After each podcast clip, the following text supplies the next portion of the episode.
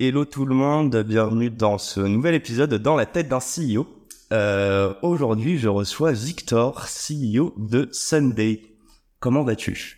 Ça va très bien, je suis très content d'être là, merci. Ben, Merci de, de m'accueillir dans vos locaux. Alors d'ailleurs, euh, il me semble que vous allez déménager, c'est ce que me disait Yoel. Alors. Écoute, oui, on, a incorporé la boîte il y a neuf mois, on était deux, là on est 250, donc évidemment les, les bureaux, ça suit la croissance de la boîte, euh, on change régulièrement, euh, tout en essayant voilà, de garder des lieux qui soient des lieux... euh, le but du bureau aujourd'hui dans une boîte complètement remote comme Sunday, c'est de pouvoir se retrouver, c'est de pouvoir passer du temps ensemble. Euh, moi, je suis un immense fervent du remote et je constate malgré tout que quand tu passes du temps avec des gens dans la même pièce et dans un contexte propice, c'est-à-dire dans un lieu qui se prête à ça, tu crées une forme différente de valeur. Donc euh, c'est moi je vis à Londres, je suis aujourd'hui à Paris, je viens pas particulièrement pour voir des gens à l'extérieur de Sunday, mais avant tout pour passer du, du temps avec l'équipe. Ok. Euh, avant de rentrer dans le vif du sujet, qu'est-ce que fait Sunday? Sunday c'est le moyen le plus rapide au monde de payer au restaurant.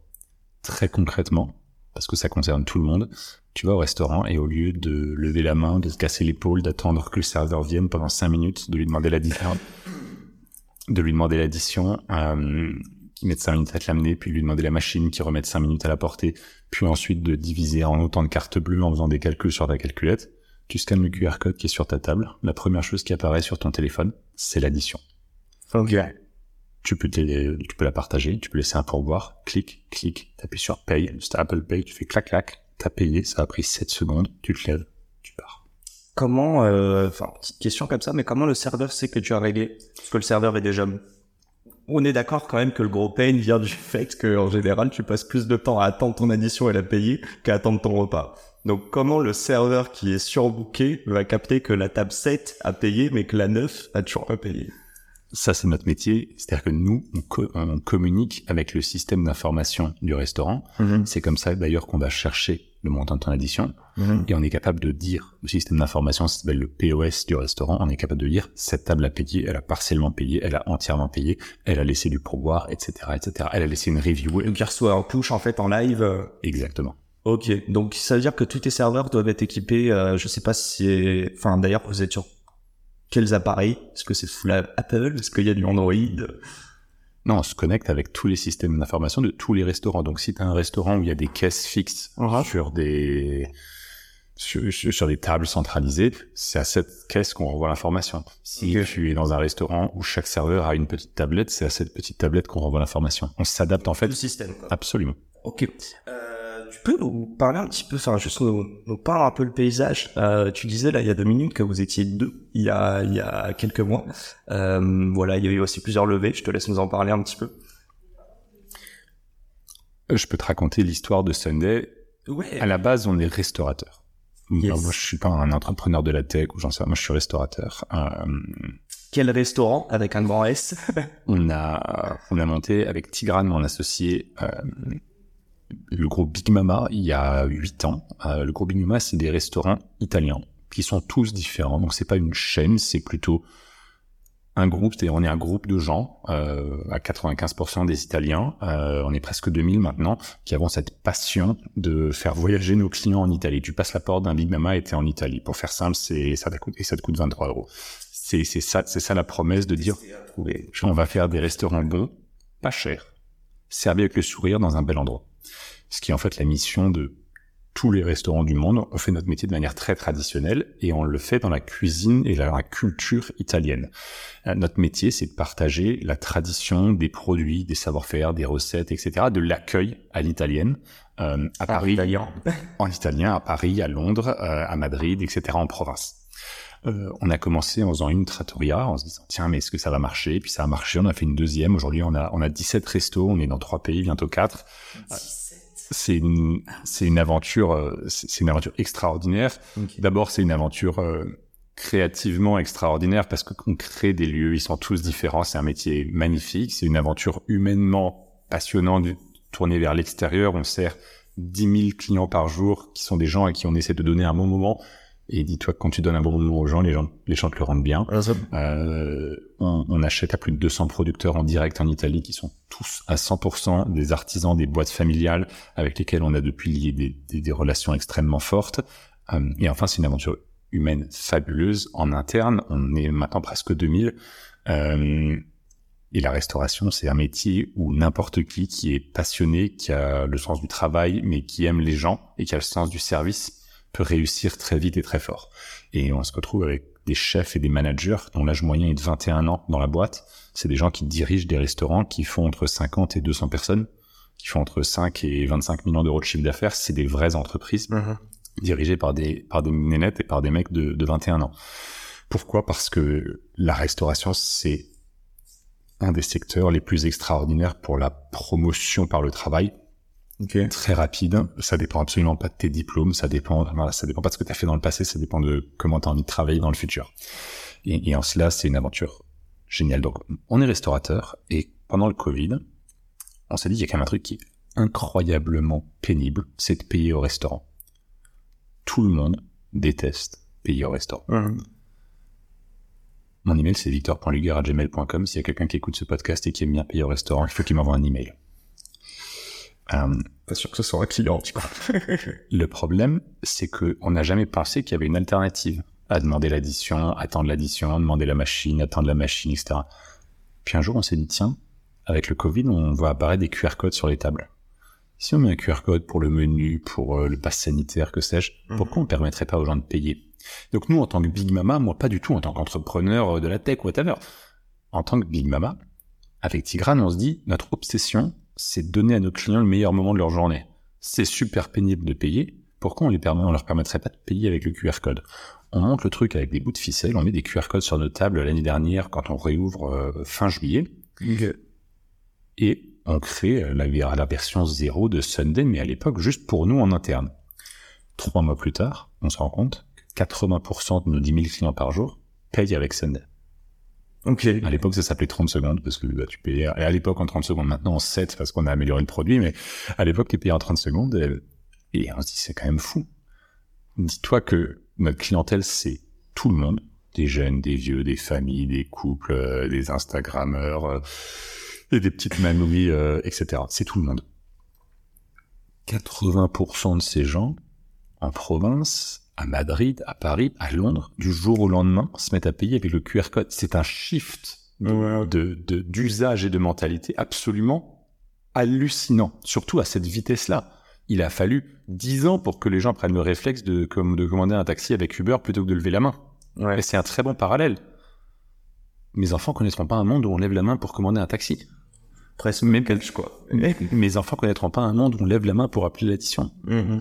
Sauf que que ce shift s'opère, que ce basculement, pardon, s'opère en moins de trois mois sur une clientèle aussi large que celle de Big Mama, on était abasourdi. La deuxième chose qui nous avait soufflé, c'est nos serveurs, toutes les équipes en salle adorent. Il y a un truc qui est très dur quand t'es un restaurateur. Ce qui est très dur quand t'es restaurateur, c'est d'imposer quoi que ce soit à tes équipes. Pourquoi? Parce que la restauration, c'est un métier difficile. Et moi, je suis là, assis dans mon fauteuil, à dire, ah, les mecs, ce serait bien que le café, vous le fassiez comme ci, que le tiramisu, vous le fassiez comme ça. Ouais, mais c'est dur, papa.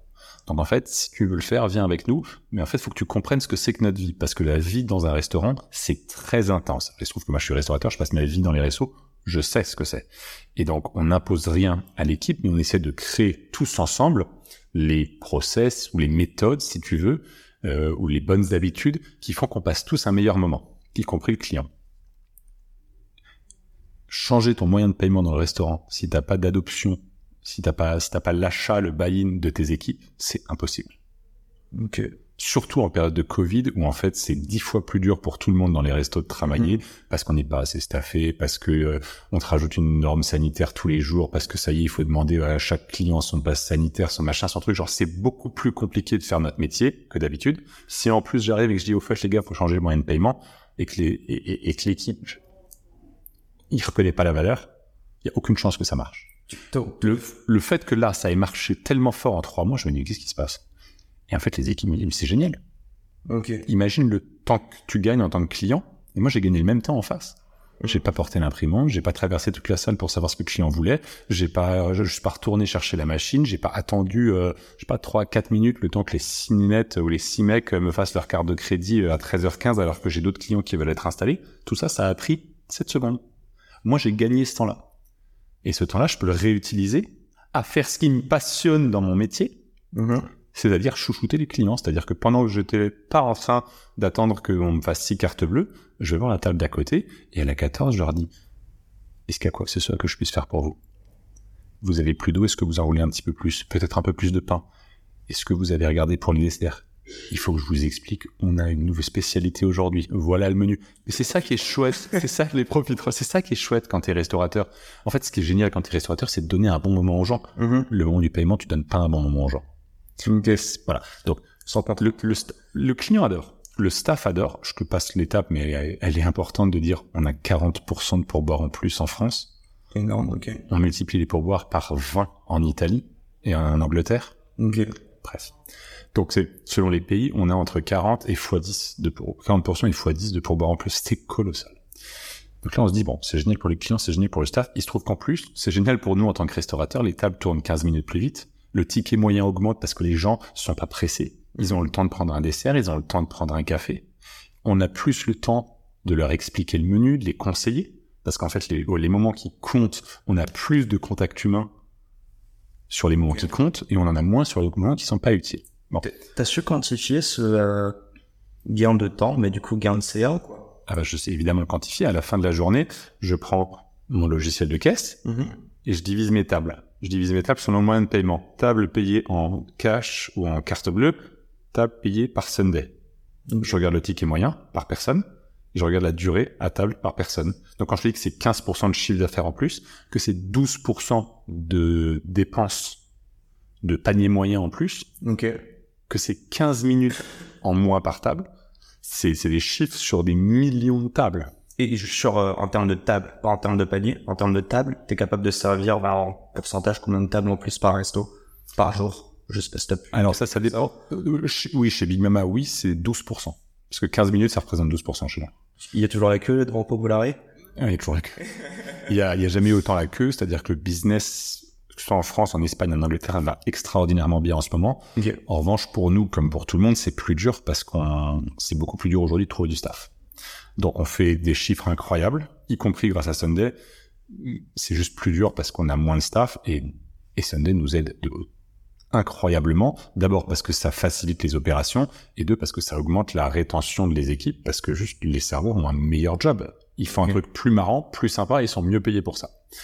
Bref, et donc le dernier argument pour le restaurateur, ça coûte moins cher que la machine à carte bleue. Donc là, on se dit en fait, ce truc-là, c'est génial pour les clients, c'est génial pour le staff, c'est génial pour le restaurateur et ça coûte moins cher. C'est-à-dire que c'est un, c'est un modèle qui est win-win-win-win. Quand tu dis ça coûte moins cher, c'est, enfin, je sais pas si c'est transparent, mais l'opérateur de paiement, euh, c'est Je, je, je peux pas te donner des chiffres précis parce que selon que tu payes avec une carte américaine en Amex ou que selon que tu payes avec une CB en France, le monde du paiement c'est incroyablement compliqué. Mais pour donner des grands ordres d'idées, le restaurant en bas de la rue, quand il va avoir payé sa banque, Visa, Mastercard, un génico qui lui loue une Mhm. machine à carte bleue, la maintenance de cette machine à carte bleue, les frais fixes par transaction, plus les frais variables, Mhm. ça va lui coûter entre 1 et 1,5%. Et où? La moitié. Ok. Juste, je reprends un petit peu ce que tu nous expliqué là pendant quelques minutes. Si je comprends bien, c'est une sorte de spin-off qui a été créé à la base que pour euh, Big Mama, en fait, pour mieux servir vos clients. Alors à l'époque, c'était pas un spin-off, à l'époque, on a juste créé ça. pour Enfin, ouais, pas un spin-off. Et puis, Si tu veux, comme euh, Amazon a créé sa propre boîte de cloud, puis un jour ils se sont dit tiens, on va faire AWS quoi. Ok, bah pardon, là, je, je, pardon, j'ai pas l'air humble en disant ça. C'est vraiment la honte. Je, je, je, je suis pas humble, mais moi j'en ai conscience. Écoute, à la base, on a créé ce truc-là juste pour nous.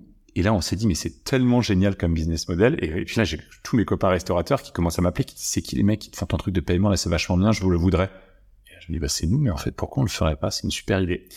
Et T'avais pas intérêt à garder ça en tant que competitive advantage en interne et être capable de servir. Alors, c'est probablement pas le, même la, la, la culture en termes de, de compétition sur le marché. tu, tu fais la question et la réponse. C'est pas du tout la culture.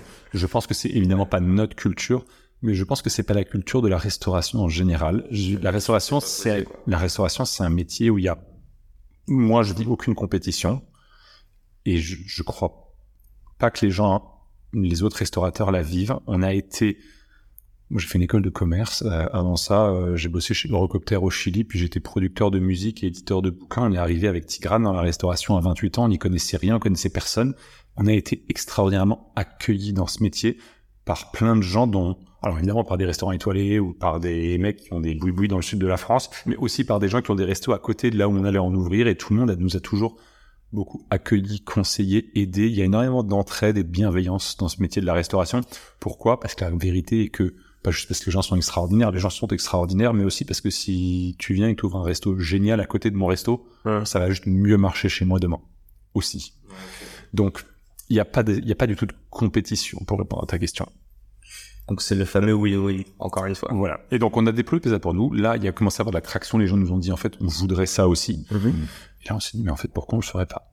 Et et là on a commencé à, à creuser, à se dire ça ressemblerait à quoi si on faisait une spin-off?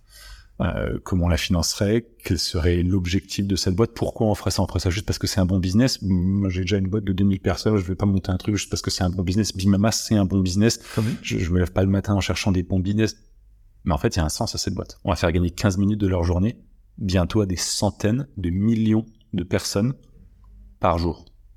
Et je me dis, waouh, ça, je vais le raconter à mes petits-enfants, c'est cool. Ça, c'est vachement bien. Ça, c'est de la technologie comme je l'aime, comme elle me rend fier, c'est-à-dire qu'on crée aucune addiction, on n'est pas un, millième réseau social, on n'est pas quelque chose qui te fait sortir ton téléphone toutes les trois minutes alors qu'en fait c'était un moment à passer avec ta femme, tes mhm. potes ou tes enfants. Euh, c'est simple, ça prend 7 secondes par jour, c'est tu es maître de, de ton identité, de ta data, de tout. C'est quand tu veux, où tu veux, t'es pas dépendant et t'as gagné 15 minutes par jour à chaque fois que tu vas au resto. Et peut-être qu'un jour demain on emmènera ça dans les hôtels et après-demain on emmènera ça partout dans le retail. D'accord. Et, et, et, si on crée le PayPal du brick and mortar, bah je pense que c'est quelque chose qui aura un impact hyper positif sur le monde, que ce soit sur les centaines de millions de gens qui vont l'utiliser, qui vont gagner du temps, qui auront juste une vie un peu plus fluide, comme euh, moi je trouve que j'ai une vie plus fluide avec PayPal ou avec euh, Google Maps ou avec euh, plein de choses que j'aime bien sur mon téléphone. et pour tous les restaurateurs, les hôteliers, les, commerces de quartier, qui, pour qui ça fonctionnera mieux. Et moi je suis très très attaché à l'hospitalité, au retail en général, c'est ma passion. Je trouve ça génial de sortir de chez soi, d'aller dans des vrais magasins où il y a des vrais gens et vivre des vraies expériences. Voilà, pour cette espèce de, quand on s'est rendu compte que cette mission, elle était extraordinairement excitante et que le, le reach de, cette, de ce projet, l'impact potentiel, c'était partout dans le monde.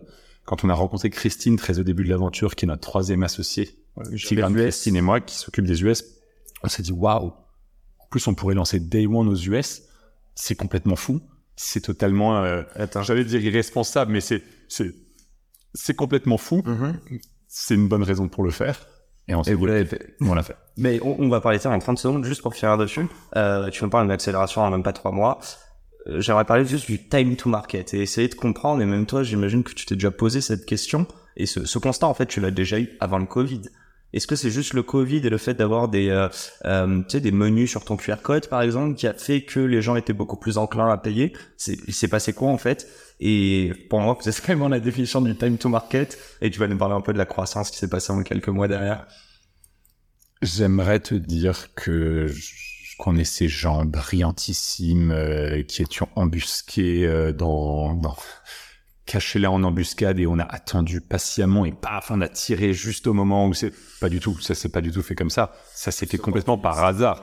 Moi, j'ai eu un bébé il y a pas longtemps, euh, pendant le Covid, j'étais là, il me réveillait à 3 heures tous les, toutes les nuits. Normalement, je me rendors toujours et un jour, je me dis, j'avais lu dans la journée des articles et j'avais vu des photos de restaurants à la fois en Chine et aux États-Unis avec des QR codes, mais je te parle de ça en mars-avril de l'année dernière, d'accord? À l'époque, il y a 99% de la population qui ne savait pas ce que c'était qu'un QR code.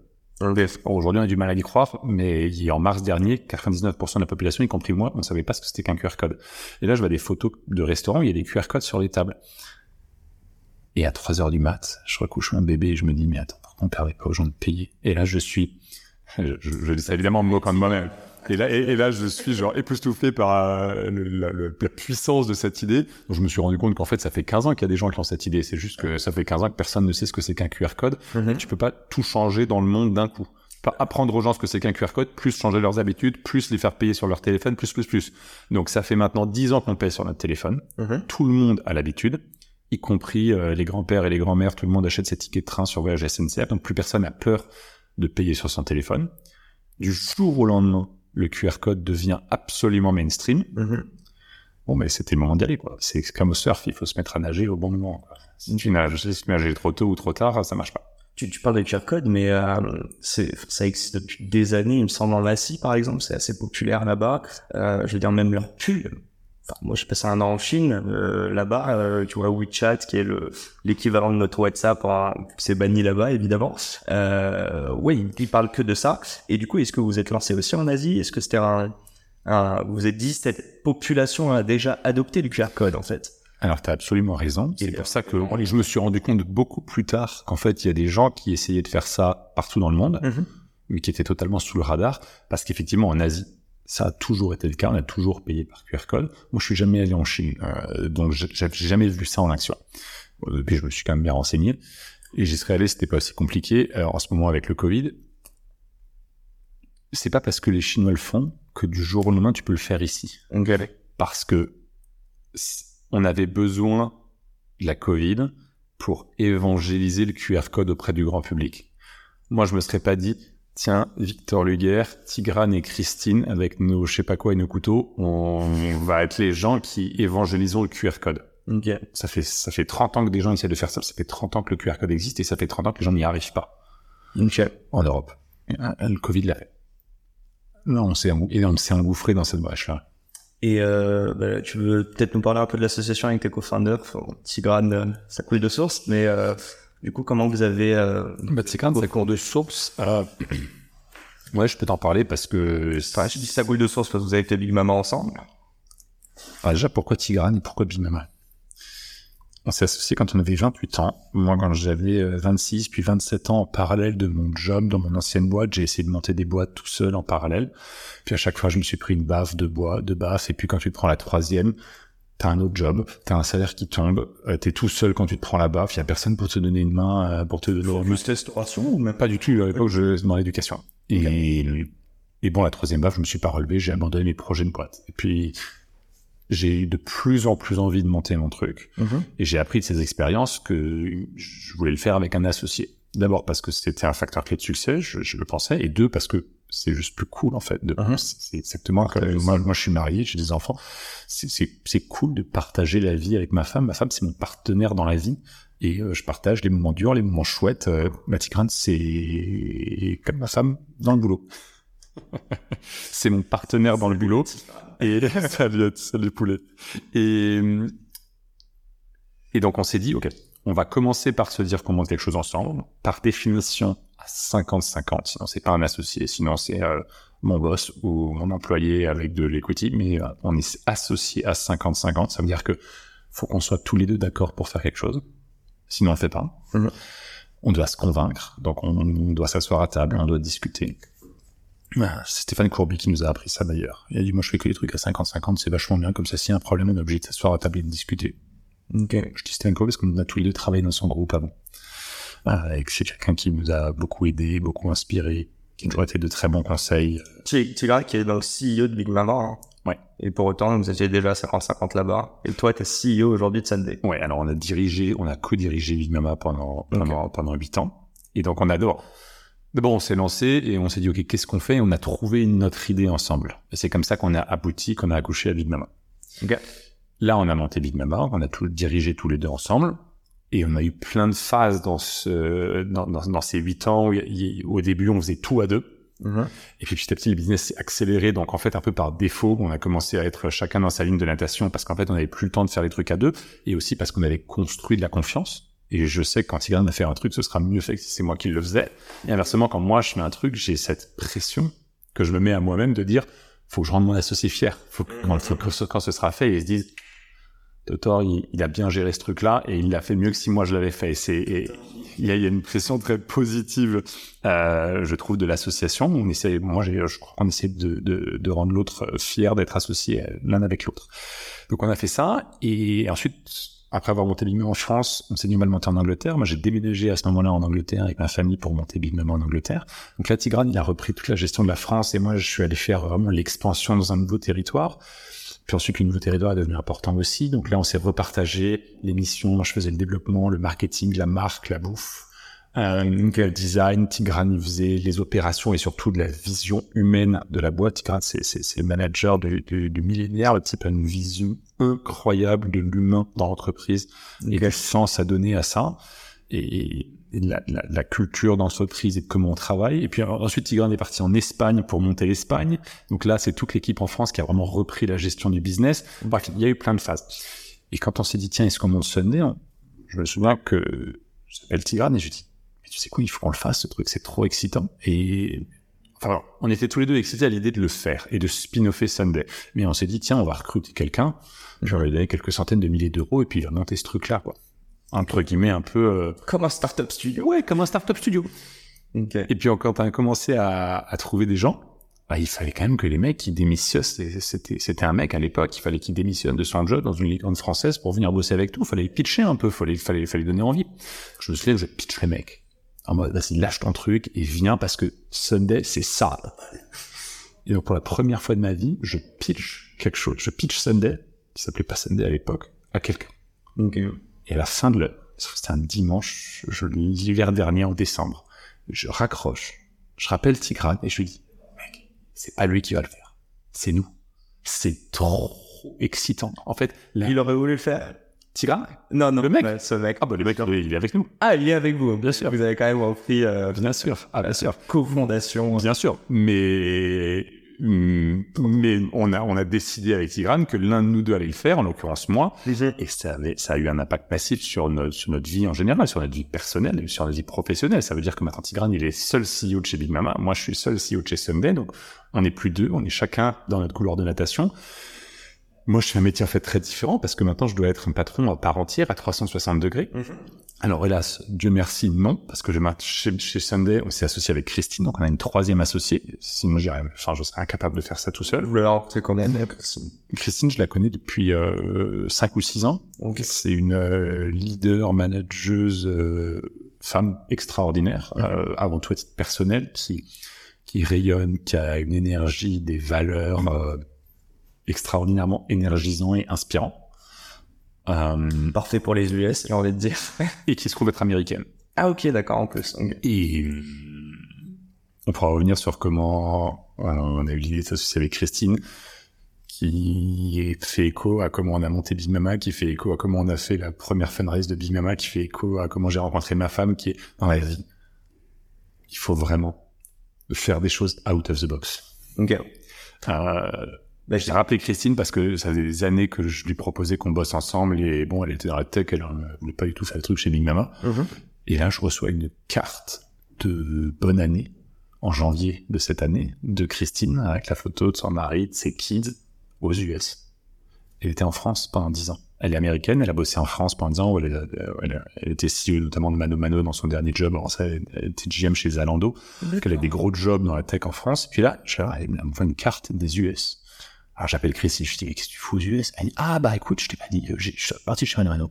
Et je suis allé aux US euh, avec mon mec, on voulait retourner aux US, on voulait que les enfants grandissent aux US. Moi, je viens de là, c'est mon pays. Sans job à ce moment-là, du coup. Sans Ouais. job. Et juste, Leap of faith. vous saviez que vous vouliez lancer aux US Non. Ok. Et là, je me dis, concours de et là, je me dis, mais attends, c'est génial. C'est qu'on est en train de monter un truc de ouf. Viens, on le monte ensemble. Moi, je le fais en Europe, toi, tu le fais aux US. Bon, et c'est comme ça que ça s'est passé. Pas plus que ça sur une, sur une foutue carte de bonne année. Ok. Ah. Vous avez vu en physique ou pas? Non. Tu l'as toujours pas vu depuis le lancement de Sunday en physique? Si, parce que depuis, elle, elle est, elle est américaine, donc elle, elle peut facilement voyager entre les US. Enfin, elle peut le plus voyager. Ah oui, ok. Donc, euh, donc elle, elle est plus enfants en Europe. Ok. Et voilà, histoire de fou. Mais si je te raconte comment on a levé de l'argent chez Big Mama la deuxième fois, euh, Xavier Niel qui est venu bouffer et je lui ai écrit un email disant ah bah tiens vous êtes venu manger, il se trouve que il se trouve que nous on lève de l'argent en ce moment. Il a dit ah super c'était génial, euh, je suis content de mettre 500 000 balles par pas sur votre prochain deal. Le mec est venu, il a laissé 500 000 balles de pourboire pour faire simple. Et depuis c'est un, de nos actionnaires très importants qui nous a aidé, mentoré, accompagné, euh, etc. Donc il y a Michita, quelques et Felicita, etc. Donc voilà, la, la vie est faite de, de plein de petits. Voilà, c'est un email, hein, c'est un email que j'ai envoyé ou que j'ai pas envoyé. Bon. Euh, donc pour revenir à, à Sunday, on se dit ok, on va le faire nous, on va spin-offer ça et c'est nous qui allons le faire. Donc ça va impacter la vie de Tigrane et la mienne euh, et ça va impacter nos boîtes parce que moi du jour au lendemain, je suis beaucoup moins chez Big Mama. Donc ça veut dire qu'il y a plein de gens chez Big Mama qui doivent prendre de la place et c'est une des raisons pour lesquelles on l'a fait Ok.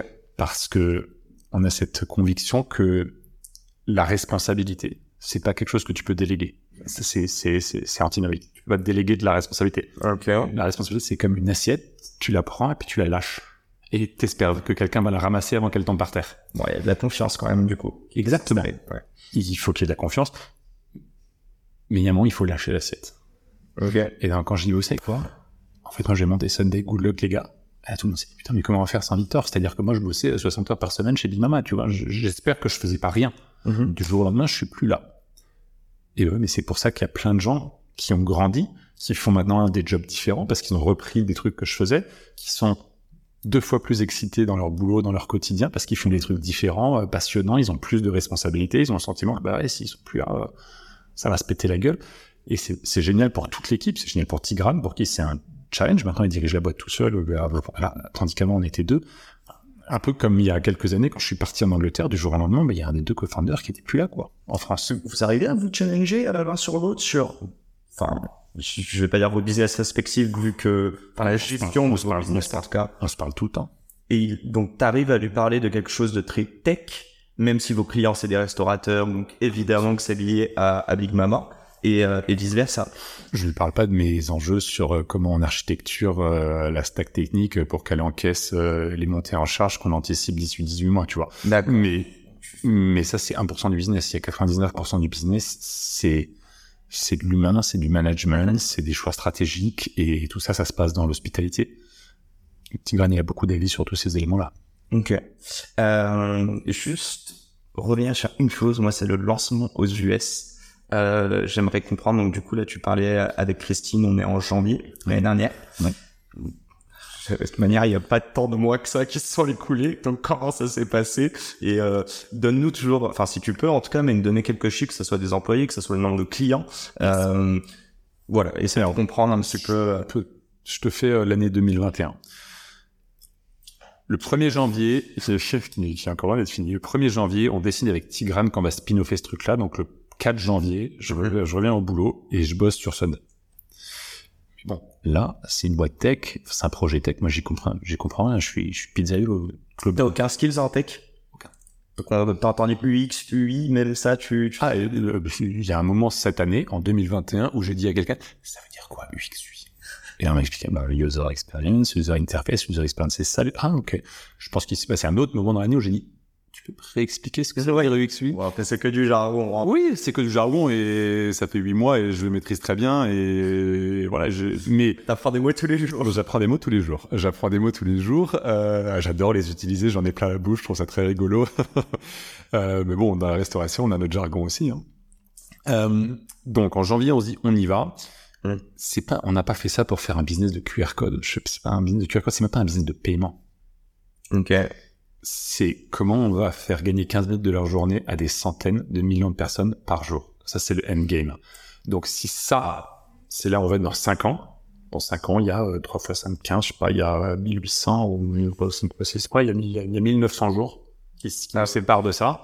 Je te suivais pas sur les calculs, mais ok. Qu'est-ce que je fais jour par jour dans les 1900 prochains jours pour arriver là? Mais ça, c'est mon game. Ça, c'est mon objectif. Et on rétro-pédale.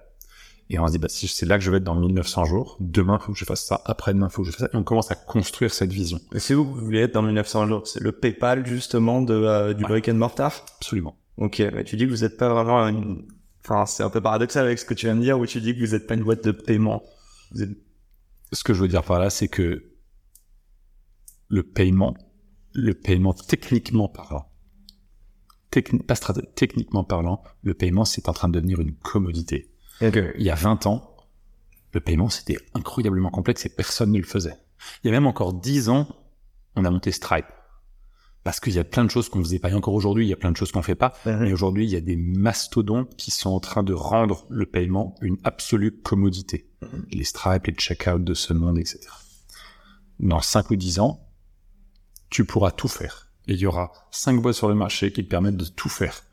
Et tu appelles Adyen, tu appelles PayPal, tu appelles euh, Checkout ou Stripe, et ils proposeront tous tous les services Ok. de paiement.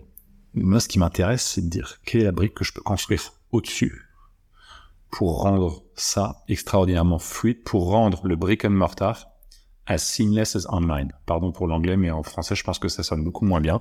Je veux rendre brick and mortar as seamless as online. Et Ok. La technologie, c'est pas moi qui vais la faire. Je vais pas compiter avec les Stripe et les, et les Checkout et les Adyen de ce monde. Eux, ils fabriquent cette brique-là. et moi, je fabrique la couche dessus qui lie les entreprises technologiques pures et dures, B2B, aux retailers, à l'hospitalité, au restaurant, etc., aux clients, aux consommateurs finaux. Et je fais cette brique-là qui crée de la fluidité et qui fait que toi, ta vie, quand tu sors dans la rue pour faire tes courses, elle est juste tellement plus agréable et simple. Ça, c'est Sendel. Donc, en janvier, on commence à construire cette, cette brique. À fin janvier, on se dit, OK, on va, en fait, on va pas juste le monter en Europe, on va aussi le monter aux US. Le 15 février, on commence à faire un deck. Le 28 février, on avait une term sheet et on close un SIDA. Mm. Ça va très très vite. Je pense que nos auditeurs pleurent quand ils, ils s'entendent que tu le 24 millions de semaines, mais... Et, et, et, donc là, on est le premier, on est le premier mars. C'est des personnes que tu connaissais via avant? C'est un mélange de trois choses. Mm-hmm. Le premier, c'est le réseau. Effectivement, c'est pas ma première boîte. Je vis à Londres, je connais plein de gens, y compris dans la tech. Donc c'est très facile de, pour moi de parler à 10 personnes super introduites, voir les bonnes personnes tout de suite. Ce qui est marrant, c'est que cette boîte-là, la première personne à qui j'en ai parlé, c'est des gens de chez euh, Axel et de chez, Sequoia. Et, et, des super et des super angels. Euh, à l'époque de Big Mama, quand on a monté Big Mama, que j'avais 28 ans, pour parler à, à ces gens-là dans mon industrie, il me fallait 6 mois. Mm. Là, il me littéralement fallu 24 heures. Ça aide quand c'est pas ta première boîte, il faut pas se mentir là-dessus. Je, je, je, veux pas. Je pense que c'est intéressant de raconter ce qui a été facile et ce qui est difficile. Il y a des choses qui sont tout aussi difficiles, voire plus difficiles quand t'es second time entrepreneur, quand t'es first time entrepreneur. C'est quand même pas pareil. Donc c'est évidemment facile parce qu'on avait du réseau. La deuxième chose qu'on avait, c'est il faut pas se mentir, une forme de crédibilité. C'est-à-dire qu'il y a track record, il y a, des, il y a un mec qui te raconte qu'il a une vision, il a jamais rien fait, ou il y a un mec qui te raconte qu'il a une vision et il sert 10 000 repas tous les jours de manière consistante dans quatre pays, tu, tu lui donnes plus de crédit. Mhm. Et donc là, la tu, tu, tu, les gens se disent, ils savent exécuter. Et la troisième chose, c'est, bon, mais est-ce qu'il a la bonne vision? Et je pense que le fait qu'on soit restaurateur, plus beaucoup de chance, on pourra en parler sur la suite de l'année 2021, fait que on présentait une vision qui peut-être pas une si mauvaise vision que ça. En tout cas, c'est une très grosse idée. Euh, J'espère et je crois tout. Je crois que la vision qu'on avait en février, elle n'a pas changé. On n'a pas pivoté cette année. On a globalement rien changé. On est le 1er novembre. On n'a rien changé début novembre par rapport à la vision qu'on a développée en janvier-février. On l'a juste approfondi, mais il y a rien dont on se soit dit. Il y, a rien dont on se soit dit qu'en fait c'était pas la bonne idée. Ouais. Et ça, ça explique aussi l'accélération de cette année parce que combien de fois j'ai changé d'avis euh, chez Big Mama, on, se lance dans un resto, puis en fait on change le concept, puis en fait on rechange le design, et puis on repère six mois, et puis on repère un an. Mm-hmm. C'est arrivé mille fois. Il nous a, on, voulait ouvrir l'Angleterre, on voulait le faire 12 mois, ça nous en a pris 36, tu vois. Okay. On fait, on va pas toujours aussi vite parce que parfois t'as pas la bonne idée. Parfois tu pars de travers et puis tu te rends compte au fil du temps qu'en fait c'était pas la bonne direction, donc il faut tout rechanger, tu perds 6 ou 8 mois. Là, par chance, parce que chez Big Mama, on continue de se planter sur des restos où en fait on rechange tout. C'est pas que maintenant on fait toujours juste. Il se trouve que dans sur ce coup-là, mhm. je pense qu'on a eu tout de suite la bonne vision. Donc on arrive sur le marché avec du réseau, du track record, une très très grosse idée sur un énorme marché. Une VR même, enfin de ce que vous aviez déjà. Et on avait des chiffres, donc on appelle ça un seed. On avait quand même, on avait quand même des chiffres, on l'utilisait tous les jours dans nos restaurants. Donc on avait une intuition qui était soutenue par des chiffres et on a dit ce truc-là, quand on va le roll out chez d'autres gens ailleurs dans le monde, ça va être génial. Comme on avait du track record et du super réseau, on a fait un très gros seed. Et là, ce qui s'est passé entre le 15 mars et l'été, c'est qu'on y est allé à fond la caisse. 24 millions aussi, donc, qui a été euh, euh, en tout cas mentionné comme le plus gros site de France, c'est sûr. Je crois que peut-être même Europe, ou si je dis pas une bêtise, mais en tout cas Ouais, tu sais, le, le, le, FT dit que c'est le plus gros site d'Europe, j'en sais rien, il y aurait toujours, enfin, il y a encore personne qui m'a dit qu'il en avait fait un plus gros, mais c'est pas la question, enfin, c'est pas, pardon, mais c'est vrai, c'est vrai, c'est vrai, c'est pas un concours de kékette, tu vois ce que je veux dire, mais ça quantifie le fait que c'était un gros site, et c'est, et c'est certainement pas un critère de succès, c'est-à-dire qu'on avait des slides et, et qu'on tournait dans neuf restaurants chez Big tu vois, en 10 restaurants, donc c'était pas, c'est, je prends pas du tout ça comme une validation et j'ai jamais fait partie de ces gens qui apprécient les boîtes par les montants qu'elles lèvent. On apprécie les boîtes par la mmh. valeur qu'elles créent et ça c'est c'est pas en le c'est pas en euro levé. Quand, tu lèves 24 millions euh, auprès de VC, t'as quand même, euh, avec ce jargon, c'est renoué, euh, ton burn, etc. En gros, t'es quand même censé avoir un plan sur au moins euh, 24 mois. Euh, conventionnellement, hein, peut-être que c'est pas le cas et la preuve vous avez relevé trois mois plus tard. Donc juste j'aimerais comprendre en fait les 24 millions, euh, c'était pour accélérer sur quoi? Sur la tech, euh, créer un, un, produit incroyable? Est-ce que c'était euh, euh, investir sur la force commerciale? Alors 24 millions c'est beaucoup d'argent parce qu'il faut faire plusieurs choses. La première chose c'est qu'il faut construire le produit et la tech.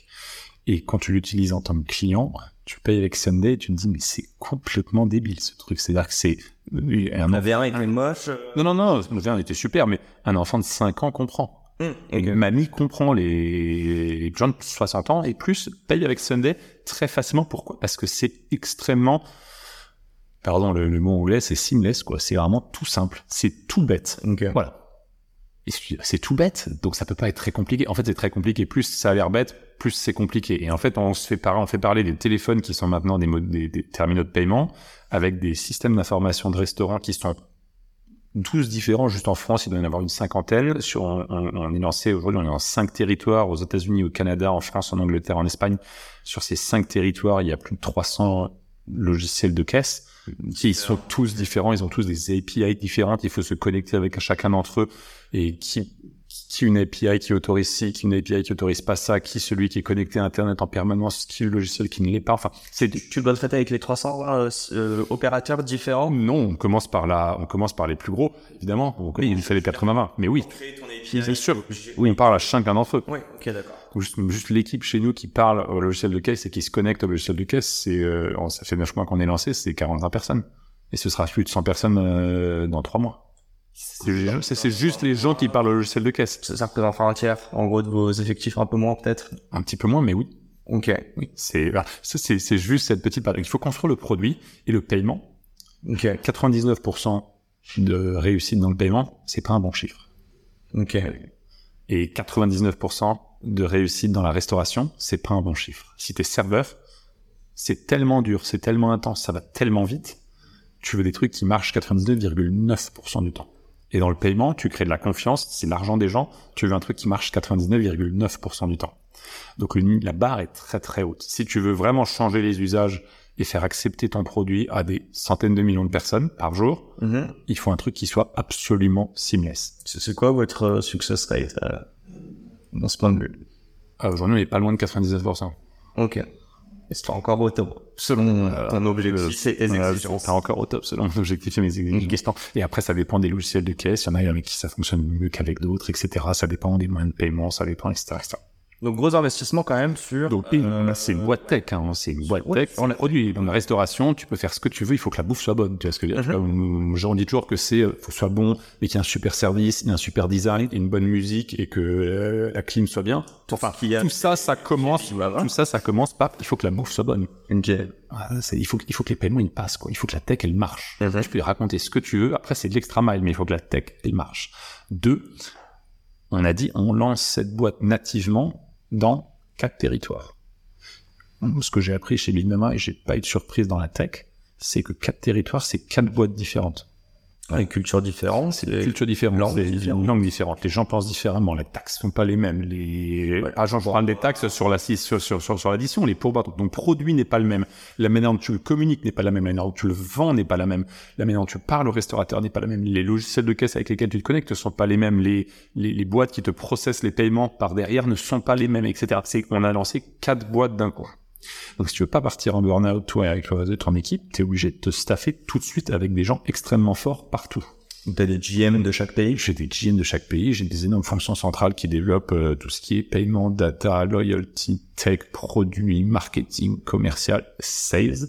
J'ai évidemment des forces de vente dans chaque pays, etc. etc. C'était quel euh, pays le plus galère à lancer? Euh, Je sais pas, c'est peut-être en fonction de la tech qui est peut-être archaïque sur... euh, Ça a été les premiers mois cette année, ça a été aux États-Unis, parce qu'aux États-Unis, on n'a pas, on n'a pas de Big Mama. Ouais. Donc quand t'arrives en, Zéro. quand t'arrives en Europe, tu dis, bah regardez, ça marche chez Big Mama. Les gens, ils vont effectivement, ils peuvent, ils n'ont pas obligé de nous croire sur parole. Ils vont dans le resto, ils ont pas, sont pas obligés de me prévenir qu'ils y vont. Ils y vont, ils regardent comment ça marche, ils demandent au serveur, oh, au fait, vous en pensez quoi? Ils demandent à la table d'à côté, ils voient que tout le monde adore et ils l'utilisent eux-mêmes et ils disent, mais c'est génial.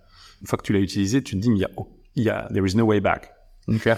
Aux États-Unis, il n'y avait pas une table dans tous les États-Unis où tu pouvais le tester. Donc, euh, donc onboarder les premiers restaurants, ça a été plus long. Maintenant qu'on les a onboardés, c'est beaucoup plus facile, ça va beaucoup plus vite. Bon.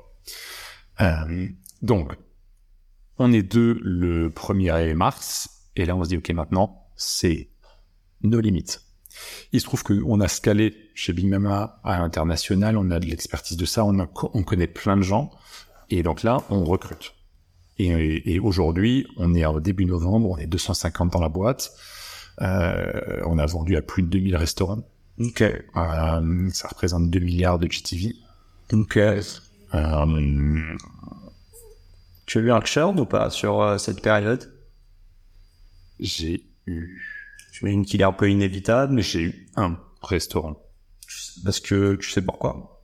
Ouais, parce que il a mis la solution, ensuite il l'a arrêté parce que si 80% de son de ses tables étaient en terrasse et pour des raisons de process interne de machin bizarrement gérés, ils n'arrivaient pas à remettre les QR codes sur les bonnes tables à chaque fois, etc. Sur j'ai j'ai pas j'ai plus de 1000 tables en terrasse live aujourd'hui, ça se pose pas de problème. Donc c'est c'est un cas très particulier. Et, et je suis parlé d'ailleurs des, des employés, je me posais la question, t'en as de chez Big Mama qui sont rentrés chez Sunday après? Même si c'est des business qui n'ont rien à voir, mais c'est pour des skills, euh, tu vois, des soft skills. par. Ouais, j'ai deux personnes. Euh, Il y a Yann, qui était CTO de Big Mama et, Ah. qui, a, et qui a développé la V0 de ce truc-là, euh, avec la bite et le couteau euh, l'année Ouais, dernière. Avec Sense qui est rentré. Et, et qui est, et qui est venu chez Sunday. Il y a Abraham, euh, qui était un patron de resto chez nous en Espagne. Il fait Et qui, il fait du produit. Enfin, Il en fait du produit et, mais si, parce qu'en fait, il a, il a cette mentalité de restaurateur, il comprend ce que c'est que d'être restaurateur et, et il nourrit énormément le produit de la vision restaurateur. ok. Voilà, cette boîte, elle marche avant tout parce qu'on est restaurateur et qu'on comprend ce qui se passe dans un resto. Et qu'on n'arrive pas en, en expliquant à des restaurateurs, tenez, c'est comme ça que vous devriez faire. Non, les mecs, ça marche pas comme ça, en fait. Nous, on est restaurateurs, ça fait des milliers d'années qu'on fait ce métier. En fait, on sait ce dont on a besoin. Et soit vous rentrez dans une chaussure, soit en fait, ça va pas marcher votre truc. Et ben, nous, on est restaurateurs, donc on comprend ça. Voilà, donc ça, c'est l'année 2021. Euh, donc là, on se met à recruter, recruter, recruter. Et après, je peux vous parler de comment on a recruté aussi vite et quels ont été peut-être les facteurs clés de succès de ce truc-là. Ouais, en fait, comment tu scales euh, en quelques mois, hormis l'argent? Est-ce qu'il y a des... Enfin, c'était quoi le plus gros challenge? C'était des process euh, Tu me parles de remote, j'ai l'impression que ça, vous le gériez plutôt bien. Mais qu'est-ce qui t'est paru plus dur que ce que tu avais pensé euh, à la base que ce que tu avais pu voir chez Big Mama, qui était totalement différent chez Sunday? En termes de business, il n'y a pas eu de truc très dur parce que tout va hyper bien.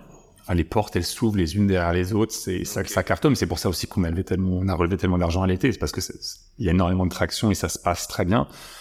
À titre personnel, ce que je trouve le plus challengeant, pardon, c'est vraiment un mot horrible, euh, c'est du- franglais, mais euh, ce que je trouve dur, si tu veux, ou Bah, t'es un entrepreneur de la tech, t'as le droit de citer. tu, quand tu gros- grossis à cette vitesse, Ouais. l'ultra croissance, c'est un processus actif. C'est-à-dire que il faut que moi, je change tous les trois mois. De personnalité, de personne, de réflexe, etc. Pour accompagner la boîte. Et il faut que tout le monde dans l'organisation le fasse. Donc c'est tous les trois mois te dire qu'est-ce que je vais changer chez moi, qu'est-ce que je vais changer dans ma manière de faire, dans mon hygiène de vie, dans mes routines, dans mes réflexes, dans mes manières de manager, de parler, de, de penser, dans mon organisation personnelle pour accompagner la croissance de la boîte. On était deux, on est 250, on sera bientôt 500. Ça va à une vitesse qui fait que si je veux continuer à être le CEO de cette boîte, à la fois à donner la vision, à dessiner le chemin, à donner du focus et de la clarté à tout le monde, à, donner de l'excitation de travailler dans cette boîte à tout le monde, à continuer à faire venir des talents de l'extérieur parce qu'ils se disent tiens, je vais apprendre des choses, je vais grandir chez Sunday. C'est un défi pour moi avant tout. Il faut que moi avant tout je montre l'exemple et que je grandisse, que je change, que que j'apprenne. Aujourd'hui, j'ai la moitié de mon équipe qui est aux États-Unis. Je suis patron d'une boîte américaine. C'est c'est d'autres méthodes de management, c'est d'autres manières de parler, c'est d'autres manières d'écouter, c'est d'autres manières de convaincre, c'est d'autres Mhm. manières de collaborer. Euh, je trouve ça, c'est la raison pour laquelle on a monté Sunday aussi. C'est pour cette espèce d'aventure personnelle. Euh, oui, c'est dur, c'est c'est comme faire du sport ou c'est comme euh, si c'était pas dur, ça aurait moins de sens. Et ça, ça a du sens aussi parce qu'on se fait violence à devoir être une meilleure personne, un meilleur individu à 360 degrés tous les jours. Et c'est, je pense, la forme de communication entre le champ professionnel et le champ personnel. Le champ professionnel, en ce moment, impacte massivement qui, quel individu je suis. Mhm. Je dirais que ça, ça donne du sens à mon job parce que parce que Big c'est une boîte qui tourne super bien, qui est extrêmement excitante avec plein de projets. Pourquoi on a fait Sunday en plus? Parce que ça nous apprend encore d'autres choses et ça nous fait grandir. Euh, ça nous apprend de l'humilité.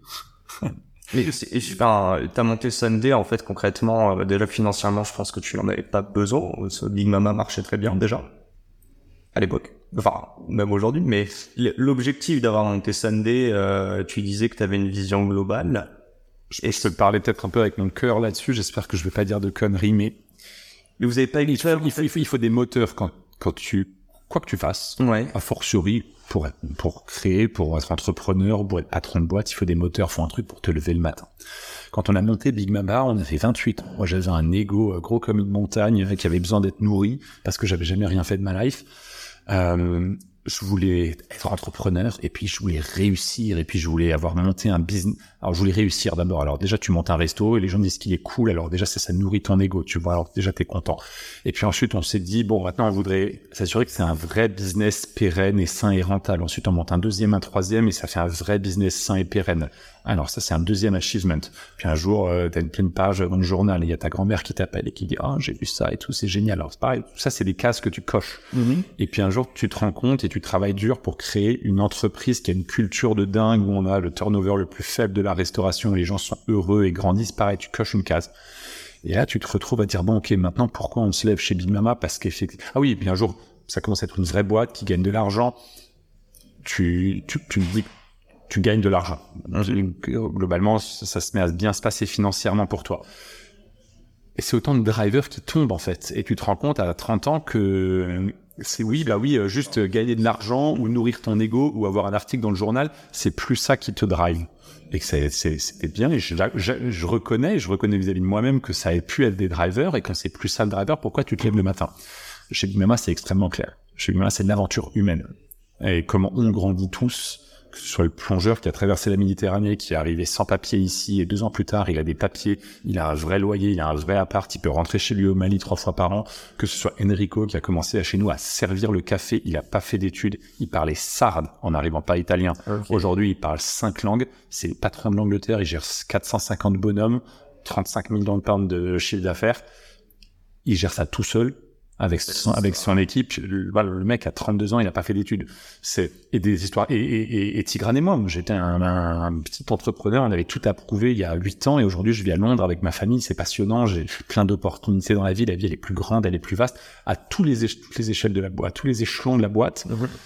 Si on peut parler d'échelons parce que je suis pas fan de ce, concept, mais à tous les tous les endroits de la boîte, il y a des gens qui grandissent. Et ça, c'est l'histoire de Binôme. Et c'est pour ça qu'on continue à faire ça. Quand t'as 17 restaurants, tu fais pas le 18e pour foutre une croix sur la carte. Tu fais le 18e parce que c'est une nouvelle histoire qu'on raconte. C'est un, nouveau lieu qu'on crée. Et créativement, c'est passionnant. C'est quelque chose de nouveau qu'on partage avec nos clients. Euh, et c'est un défi humain pour toute l'organisation. Donc, quand on a monté Sunday, c'est une très bonne question. Pourquoi on a monté Sunday?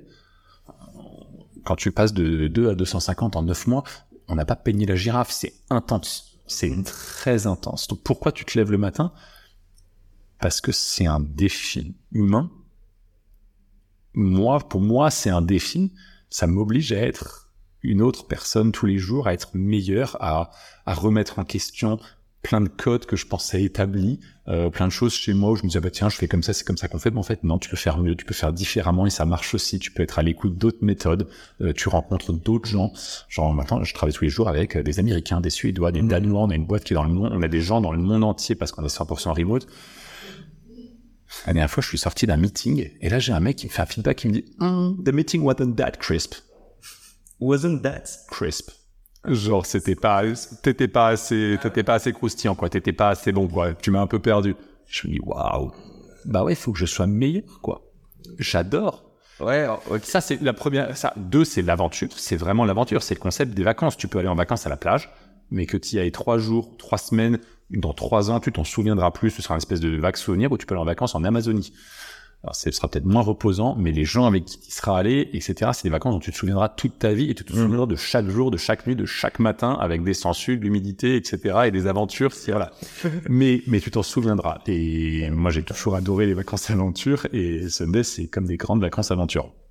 et puis la dernière chose, c'est, on en a parlé, c'est le, le, le, purpose, la mission de cette boîte. Euh, moi, je trouve ça génial qu'on travaille tous ensemble euh, et avec nos clients et avec les restaurants, etc. à ce projet où on va gagner 15 minutes de, de temps par jour à des centaines de millions de personnes. Je trouve ça chouette. Ok. Euh, juste une, petite chose, je suis sûr qu'il y en a qui font mieux que le dire, et peut-être même vous. Est-ce que vous avez pas eu peur à un moment de grandir trop vite? Trop vite, trop gros, peut-être? Au risque de pas être capable de gérer, en fait, cette croissance? J'ai pas peur parce que ça fait longtemps que je suis entrepreneur et ça fait longtemps que j'essaie de travailler sur moi et sur la peur. Mhm. La peur, c'est une émotion. Ah, j'ai l'impression que je parle beaucoup des émotions avec ma fille qui a, qui a 5 ans, mais je parle beaucoup des émotions avec moi-même. On n'a pas peur. Mais la raison pour laquelle on n'a pas peur, c'est qu'on se pose cette question-là tous les jours, deux fois par jour. Et évidemment, évidemment, c'est une question, et évidemment, on y travaille. J'essaie juste de pas appréhender cette question à travers l'émotion que, que pourrait être euh, la peur ou euh, le fait de pas la regarder et de penser que je suis invincible, etc. On enlève les émotions, on regarde les faits. Évidemment, à quelle vitesse on grandit? Est-ce qu'il faut qu'on double de taille? Est-ce qu'il faut qu'on quadruple de taille? Ou est-ce qu'il faut en fait qu'on pose un petit peu? Et quels vont être les drivers rationnels pour répondre à cette question? Deux fois par jour, tous les jours, on se pose cette question. Euh, si la croissance que vous avez, vous la maintenez ou peut-être qu'elle est encore plus grosse euh, sur les objectifs que vous avez, est-ce que tu penses que euh, avec l'objectif que tu as d'ici 5 ans, en gros, je répète, hein, de devenir le PayPal du brick and mortar, euh, il y aura d'autres levées de fonds déjà? Oui, bien sûr. Ouais. Ok. On rappelle, hein, enfin on l'a pas trop dit, mais donc du coup 24 millions, puis trois mois plus tard 100 millions. et donc là l'idée, et, euh, et, on va vraiment arrêter dessus parce que je veux pas te prendre trop de temps. Euh, je te poserai mes deux trois petites questions à la fin. Mais sur ça là, les, les 100 millions. Euh, D'ailleurs, vous avez donc tu vas peut-être nous en parler aussi, hein, le statut Bicorp que vous avez obtenu. Euh, mais surtout, à ce moment-là, la, la, le produit est déjà plutôt efficient. Euh, c'est quoi cet investissement versus ceux des 24 on n'a pas obtenu le statut B Corp, je veux juste pas qu'on dise de bêtises à l'antenne, parce que tu peux pas l'obtenir avant au moins un an d'existence. Donc on est, on travaille dur pour l'obtenir l'année prochaine quand on aura un an. Mais c'est quelque chose de vachement important pour nous. Big Mama, on a été le premier, la première B Corp dans l'hospitalité en Europe, euh, et ça a eu un impact extraordinaire sur notre entreprise, sur la motivation des équipes, etc. On pourrait se faire quelque chose juste sur le B Corp. Je suis, je trouve que c'est une démarche extraordinaire d'entreprise. Mm-hmm. Et je suis très heureux d'en parler à, qui veut en parler. Euh, pour revenir sur la question sur la levée de fonds, avec du recul, quand on a levé nos 4 millions, on avait euh, 9 restaurants live, tu vois ce que je veux dire. Donc, on avait une, il y, avait une équipe, Tigrane, Christine, Victor, qui avait une intuition et qui avait euh, validé cette intuition sur 9 restos, mmh. 3 pays. Mmh. ouais. Là, tu leur donnes 24 millions et puis tu les revois à l'été. Nous, on cherchait pas d'argent. Et, euh, et, là, on voit des investisseurs à l'été qui disent, donc attendez, qu'est-ce que vous aviez dit? Qu'est-ce que vous avez fait? Et on voit qu'en fait, on a effectivement, on a monté une équipe de 100 personnes dans quatre pays, qu'on a lancé le truc avec succès, que cette intuition, elle se trouve validée dans des restaurants étoilés, dans des chaînes de burgers, dans des gros groupes, vous avez vos prévisions, dans des petits oui, oui, on avait largement battu nos prévisions. Et nos prévisions, elles n'étaient pas petites parce que quand tu lèves 24 millions en mmh, cible, mmh. tu la lèves pas avec des petits chiffres. Tu dis, tu dis, je vais tout casser. Et tu arrives et t'as fait mieux que tes chiffres et t'as validé ton truc dans des bouis en province, en au fin fond de l'Espagne, euh, aux US, etc. Le truc, il marche et il marche mieux que prévu. Plus t'as une équipe de rockstar. Euh, donc la vitesse d'exécution et le fait que notre intuition sur le, le produit sur le fait que ce produit rencontre son marché, sur le fait que c'est le bon time to market et sur le fait que de tout ce qu'il faut faire pour peut-être un jour être le PayPal de Brick and Mortar, on est en train de se valider les premières étapes et que la vision du chemin, elle est probablement bonne et qu'il n'y a rien à changer. La somme de tout ça fait que des investisseurs dans une mais attendez, passez la seconde tout de suite en fait. Et là non plus t'as pas eu peur, mais vous êtes posé des questions. Bah, là on s'est évidemment posé des questions et on a dit oui direct. Enfin ouais, non, on n'a pas eu le choix, c'est marrant parce qu'on a reçu une term sheet et la term sheet elle expirait trois heures plus tard. J'appelle le, j'appelle le mec et je lui dis, bah, tu te rends compte, c'est quand même beaucoup là de prendre 100 patates euh, en trois heures. Tu penses pas qu'il faut, enfin, déjà je vais prendre la nuit pour parce que je prends toujours la nuit, mais que je comprenne pourquoi tu fais ça. Et il dit, Parce que je cherche des gens qui ont des gut feelings, qui savent prendre des décisions vite et qui savent avancer vite.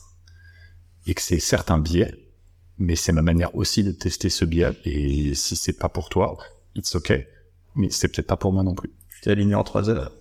Moi, je l'ai rappelé le lendemain. Et vous avez levé 100 millions. Donc voilà. Euh, écoute, un grand merci en tout cas pour le retour d'expérience. Je te pose juste les, les deux petites questions et puis euh, je te laisse après retourner à, à ton boulot. Euh, juste savoir un petit peu pour toi, et vraiment pas à Sunday, hein. Oh, je pense que tu peux aussi mixer avec Big Mama et avec peut-être aussi tes, autres expériences qui ont, qui ont peut-être été des échecs ou des succès. Mais c'est quoi l'entrepreneuriat pour toi si tu devais donner un mot, un groupe de mots euh, pour le, le définir, le caractériser? L'entrepreneuriat, c'est l'aventure. Entreprendre, je pense pour moi, c'est être hors de la zone de confort. Être toujours hors de la zone de confort. Mhm. Être capable de faire des choses qui sont pas attendues. Ah, Avant tout, pas attendues de moi. Donc c'est euh, bah, quand on écrit à Xavier Niel en lui disant tiens en fait t'as mangé chez nous tu veux pas investir c'est quand euh, quand je sortais d'école j'ai écrit à Stéphane Courbier en disant bah tiens il paraît que vous montez un fonds j'ai écrit une lettre manuscrite que j'ai adressée au siège social de sa boîte et il m'a rappelé il m'a rappelé un, petit gars qui sortait d'école, dit, bah tiens, va. Et puis c'est comme ça que j'ai landé mon premier job, et puis c'est comme ça que j'ai rencontré Tigrane, et puis c'est comme ça qu'en fait on a monté Big Mama, et puis nous c'était, ça a été le premier à financer Big Mama, etc., etc. C'est euh, appeler Christine en lui disant, mais attends, je vais aller voir ta carte, euh, tu veux pas qu'on monte un truc ensemble C'est ce grain de folie mélangé à ce que ça lige à la discipline, à l'hygiène, à l'exigence que ça implique en termes de de, de, de, vie au quotidien parce que être entrepreneur, c'est à la fois être un peu fou, Mhm. faire des choses folles et cultiver le fait de faire des choses folles et en même temps get shit done. Et pour get shit done, faut c'est de la discipline, de la rigueur, de la méthode. Euh, ouais, discipline sets you free. C'est de l'organisation, délivrer, être digne de confiance, être capable de donner sa confiance. Voilà, c'est ce, ce- ça, c'est le mélange au quotidien. Mais de manière plus générale, c'est cette aventure. Et bien sûr, c'est une aventure professionnelle, mais moi, mon boulot, c'est l'endroit où je passe euh, entre 50 et 70 heures par semaine, je dirais. Ben, je, je- veux que ça compte, pas juste pour bosser, mais je veux que ça me nourrisse en tant qu'être humain. Et cette, c'est cette aventure professionnelle, euh, cette- Et humaine, et, et évidemment humaine, euh, c'est ça pour moi l'entrepreneuriat. Très clair. Euh, mon autre question, c'est savoir en fait si tu avais la capacité de choisir un board member, euh, vivant, mort, fictif ou réel, euh, member, observeur, appelle-le comme tu veux, mais quelqu'un qui pourrait t'aider un petit peu sur ton business. Euh, qui est-ce que ce serait en fait Pourquoi?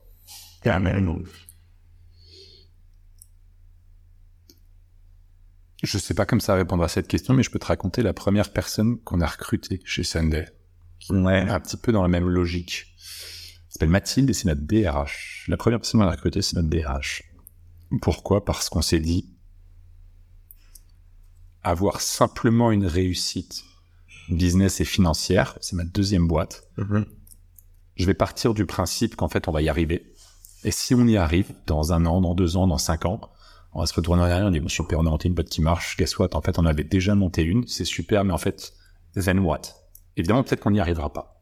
Mais si on y arrive, je veux pas me retrouver à me dire, then what? Et en fait, on a juste fait ça. On a l'ambition, avec Christine et avec Tigrane, de faire quelque chose de plus et que l'aventure en tant que telle, l'aventure humaine au sein de la boîte et la manière dont la boîte impacte le monde, pas juste à travers son produit et le problème qu'elle résout, crée quelque chose de positif qui me rende fier. Parce que je raconterai pas à mes petits-enfants le volume de GTV que je faisais par an et combien de centaines de, de combien de milliards euh, on brassait euh, de paiements de- en brick and mortar. La, la vie, c'est pas en milliards, en fait. La vie, ça se compte pas un milliard ou un million ou en euros, en général. Il y a plus que ça. hein. Et, et la première personne a recrutée, c'est Mathilde, parce qu'elle est garante du fait que cette équipe, cette, ouais, c'est vraiment une équipe, cette équipe, elle cherche plus que des KPI en euros. Évidemment, ça commence par des KPI en euros parce que c'est un business, c'est pas une charity, mais elle cherche plus que ça. Et que les gens qui participent à cette aventure, c'est des gens qui ont cet état d'esprit de vouloir devenir une personne meilleure, individuellement et collectivement, et qui poursuivent plus qu'un salaire à la fin du mois. Et on cherche tous ce même développement de, de nous-mêmes et de l'équipe à 360 degrés. Comment je vais être un meilleur père, un meilleur mari, euh, un meilleur fils, un meilleur, etc., etc. Pas juste euh, un, mec qui sort du KPI. Voilà, et puis les gardes de la mission de la boîte. Et pour répondre à ta question, quand tu me dis ça, je me dis qui est-ce que je pourrais trouver qui nourrirait, qui nous challengerait de manière, euh, de manière euh, sans faire de compromis sur est-ce qu'on est bienveillant, est-ce qu'on est, est-ce qu'on est bienveillant, est-ce qu'on a, est-ce qu'on a un impact, est-ce, qu'on continue à regarder la big picture? Parce qu'il faut faire des décisions pour sortir de la LTV euh, demain matin. Mais est-ce qu'on regarde la big picture de quel va être l'impact de cette boîte sur son équipe et sur le monde à, à 5 ou 10 ans, si et quand elle aura marché? Bon, tu m'aurais dit quand t'as un nom euh, en tête. Euh, D'ailleurs, on, on en a pas parlé, mais euh, j'imagine vous recrutez pas mal. Tu, si tu peux en parler rapidement, je mettrai le lien. Euh, ça doit être sur Welcome ou, euh, ou autre. Ouais, ouais, on est sur, sur Greenhouse. Tu trouves tous les jobs qu'on cherche et plus d'ailleurs. On n'a pas le temps de les publier tellement on recrute. Okay. Donc, enfin, bien sûr, on a le temps de les publier, mais on est toujours un train de retard de, de quelques jours. Donc, je, je pense que on contacte Mathilde directement ou Victor? On écrit sur le site, ça se, passe, ça se passe hyper bien et on essaie de répondre à tout le monde. Le, je pense que un des prérequis pour que ça cartonne dans un job, c'est que les gens aient envie. En fait, quand tu es suffisamment smart et une bonne personne, etc., ce qui fait que tu vas t'éclater dans un job, faire l'extra mile et t'épanouir. Et donc, à force que tu vas faire un bon job et que ta boîte va te kiffer et que ce mariage, en fait, c'est un mariage, c'est 50-50, va prendre, il faut que tu aies envie. Moi, j'ai toujours adoré les candidatures spontanées parce que c'est des gens qui ont envie. Et moi, j'ai jamais hésité à envoyer mes propres candidatures spontanées, que ce soit pour bosser, pour lever des fonds, pour que sais-je, euh, parce que je pense qu'avoir envie, c'est important dans la vie. Écoute, ça, ça conclut parfaitement notre euh, notre heure et quelques d'échange. Désolé, je, suis allé en point overtime. Un grand merci Victor pour euh, pour ce, ce retour et euh, et pour cette heure de conversation. Merci à toi. C'était pas trop long. Ça, merci pour tes questions euh, bienveillantes et c'est le mot d'ordre. Sunday dans la tête d'un CEO, c'est la bienveillance. Bon, en tout cas, merci d'être resté avec nous jusqu'à la fin et à, à dans deux semaines pour un nouvel épisode. Ciao Victor. Salut, bonne journée. Et c'est la fin de cet épisode. Si cet épisode vous a plu, n'hésitez pas à nous soutenir en nous mettant 5 étoiles sur les plateformes, en vous abonnant évidemment et en nous laissant des commentaires. C'est très important et ça fait toujours plaisir. Hâte de vous retrouver la semaine prochaine.